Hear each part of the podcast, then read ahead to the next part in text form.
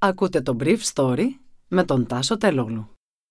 Χορηγός του Brief Story είναι το Avra Carbo. Avra Carbo, ένα ανθρακούχο, φυσικό, μεταλλικό νερό που προσφέρει sparkling εμπειρίες. Καλημέρα σας. Σήμερα είναι 5η 23 Σεπτεμβρίου 2021 και θα ήθελα να μοιραστώ μαζί σας αυτό το θέμα που μου έκανε εντύπωση επέκταση του ποσοστού της Κόσκο κατά 16% με δυνατότητά της να προχωρήσει στις επενδύσεις των ΟΛΠ για τις οποίες έχει δεσμευθεί. Ενήμεροι οι Αμερικάνοι για την κίνηση αυτή που έχουν ζητήσει να παγώσει κάθε περαιτέρω κινέζικη διείσδυση στη χώρα. Επιτροπή του Ευρωπαϊκού Κοινοβουλίου που εξετάζει ρωσικές και κινέζικες παρεμβάσεις στην Ευρώπη στην Αθήνα.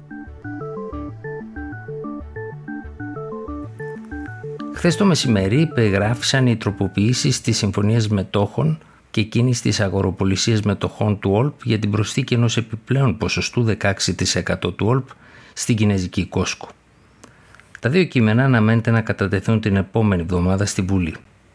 Θα πρέπει όμως ταυτόχρονα να απαλληφθούν από τη Βουλή και οι ρήτρες εκείνες από τη Σύμβαση Παραχώρησης του Λιμανιού του Πειραιά, με τις οποίες τιμωρούνταν οι Κινέζοι στην περίπτωση που δεν έκαναν τις επενδύσεις για τις οποίες είχαν αρχικά δεσμευθεί. Κάποιες από αυτές, όπως ο τερματικός σταθμός Κρουαζιέρας, εμποδίστηκαν από την απόφαση του Συμβουλίου της Επικρατείας. Άλλες εμποδίστηκαν από τρίτους και άλλες επειδή οι ίδιοι οι επενδυτές αποφάσισαν τελικά να μην τις κάνουν. Οι Κινέζοι είχαν αποκτήσει το καλοκαίρι του 2016 το 51% των μετοχών του ΟΛΠ έναντι 280,5 εκατομμυρίων ευρώ ενώ τότε είχε συμφωνηθεί ότι θα αποκτούσαν ακόμα άλλο ένα 16% έναντι 88 εκατομμυρίων, οδηγώντας τον Όλπ στον πλήρη έλεγχό τους. Έπρεπε όμως να υλοποιηθούν επενδύσεις 293 εκατομμυρίων ευρώ σε βάθος μιας πενταετίας. Οι επενδύσεις αυτές δεν υλοποιήθηκαν και γι' αυτό οι Κινέζοι επιρρύπτουν την ευθύνη στο ελληνικό δημόσιο που δεν έδωσε τις άδειες. Το δημόσιο έχει αποδεχθεί ένα μέρος της ευθύνης του. Έτσι η Κόσκο ως το τέλος του 2020 σύμφωνα με τις αιτήσεις οικονομικές της καταστάσεις είχε κάνει επενδύσεις 83 εκατομμυρίων ευρώ. Άλλες είχαν τελειώσει περίπου 59,3 εκατομμύρια, σε άλλες είχαν δοθεί προκαταβολές 5,1 εκατομμύρια και άλλες είχαν εκτελεστεί εν μέρη 18,6 εκατομμύρια. Στη νέα συμφωνία η Κόσκο καλείται να ολοκληρώσει τις επενδύσεις της μέσα σε μια πενταετία από την οριστική έγκριση της συμφωνίας καταθέτοντας σχετική εγγυητική επιστολή που αντιστοιχεί στο μισό των ανεκτέλεστων έργων και των υποχρεωτικών επενδύσεων.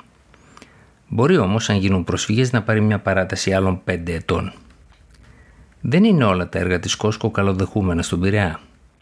Σύμφωνα με πληροφορίες μου θα υλοποιηθούν με βάση τις τροποποιήσεις δύο πεντάστερα ξενοδοχεία ο τερματικός σταθμός Κρουαζιέρα, αλλά όχι το εμπορικό κέντρο που είχε πεθάνει πριν από τη χθεσινή υπογραφή, μετά τις διαμαρτυρίες εμπόρων του Πειραιά. Και οι ιδιοκτήτες μικρών υποδομών ναυπηγοεπισκευαστικής δραστηριότητας φοβούνται. Θεωρούν ότι η πολιτική ηγεσία μπορεί να δώσει άδεια δραστηριότητας βαριάς όχλησης στους Κινέζους, κάτι που αρνείται σε όλους τους άλλους. Ο Υπουργός Εμπορικής Ναυτιλίας, πάντως, κ. Πλακιωτάκης, είχε διαβεβαιώσει τους ναυπηγοεπισκευαστές ότι δεν πρόκειται να συμβεί αυτό, ενώ οι ίδιοι ναυπηγοεπισκευαστές αμφισβητούν ότι η πλωτή εγκατάσταση που έχουν φέρει οι Κινέζοι τονώνει την δραστηριότητα στο λιμάνι. Σύμφωνα με την έκθεση πεπραγμένων του 2020 του ΟΛΠ, 121 πλοία εξυπηρετήθηκαν τον περασμένο χρόνο έναντι 112 το 2019. Υπήρχε μια αύξηση δηλαδή 8% ενώ οι συνολικές ημέρες πληρότητας της δεξαμενή αυξήθηκαν οριακά κατά 0,3% σε μια χρονιά με όχι πολύ μεγάλη δραστηριότητα. Στη φάση της συζήτησης της Σύμβασης Παραχώρησης στη Βουλή, οι ναυπηγοεπισκευαστές φοβούνται επίσης υποπαραχώρηση των δραστηριοτήτων ναυπηγοεπισκευής όπως γίνεται εξάλλου και τώρα στο λιμάνι του Πειραιά αλλά γινόταν και με την προηγούμενη ιδιοκτησία. Η κυβέρνηση σε διάφορες συζητήσεις έχει δεσμευτεί ότι δεν θα γίνει τέταρτη προβλήτα για την οποία αρχικά υπήρχε σχετική πρόβλεψη. Το ελεγκτικό συνέδριο που με απόφασή του υπέδειξε την ανάγκη τροποποίησης των δύο κειμένων για τη μεταβίβαση του 16% των μετοχών αλλά και για τροποποίηση της σύμβασης παραχώρησης είχε προηγουμένως νομολογήσει ότι επίμαχες τροποποιήσεις δεν την χάνουν ουσιώδης ώστε να υποκρύπτεται μη επιτρεπόμενη σύναψη νέων συμβάσεων μεταξύ των αντισυμβαλωμένων.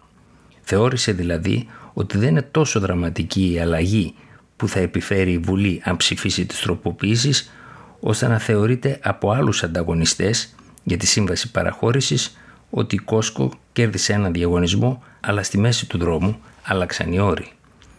Η χθεσινή εξέλιξη ήρθε μεσούντο του ταξιδιού του Έλληνα Πρωθυπουργού Κυριάκου Μητσοτάκη για τις υποχρεώσεις του που σχετίζονται με τη Γενική Συνέλευση των Ηνωμένων Εθνών στη Νέα Υόρκη. Αλλά και σε ένα κλίμα όξυνσης στι σχέσει ενός τμήματος της Δύσης και οπωσδήποτε των ΗΠΑ με το Πεκίνο. Χθες και προχθές εξάλλου βρέθηκε στην Αθήνα τετραμελής επιτροπή του Ευρωκοινοβουλίου που εξετάζει παρεμβάσεις της Ρωσίας και της Κίνας στις εσωτερικές υποθέσεις των κρατών μελών της Ένωσης. Μιλώντας χθες το μεσημέρι στην Αθήνα σε δημοσιογράφους, ο πρόεδρος της Επιτροπής Γάλλος Σοσιαλιστής Ευρωβουλευτής Ραφαήλ Γκλιξμάν είπε ότι οι Κινέζοι δεν χρειάζονται λομπίστες στις ευρωπαϊκές πρωτεύουσες, διότι οι λομπίστες τους είναι στην πραγματικότητα οι μεγάλες ευρωπαϊκές επιχειρήσεις. Στη φούσκα των Βρυξελών, είπε ο Γκλιξμάν, που ενδιαφέρονται μόνο για το εμπόριο, υπάρχει η προσέγγιση ότι δεν έχουμε εχθρούς.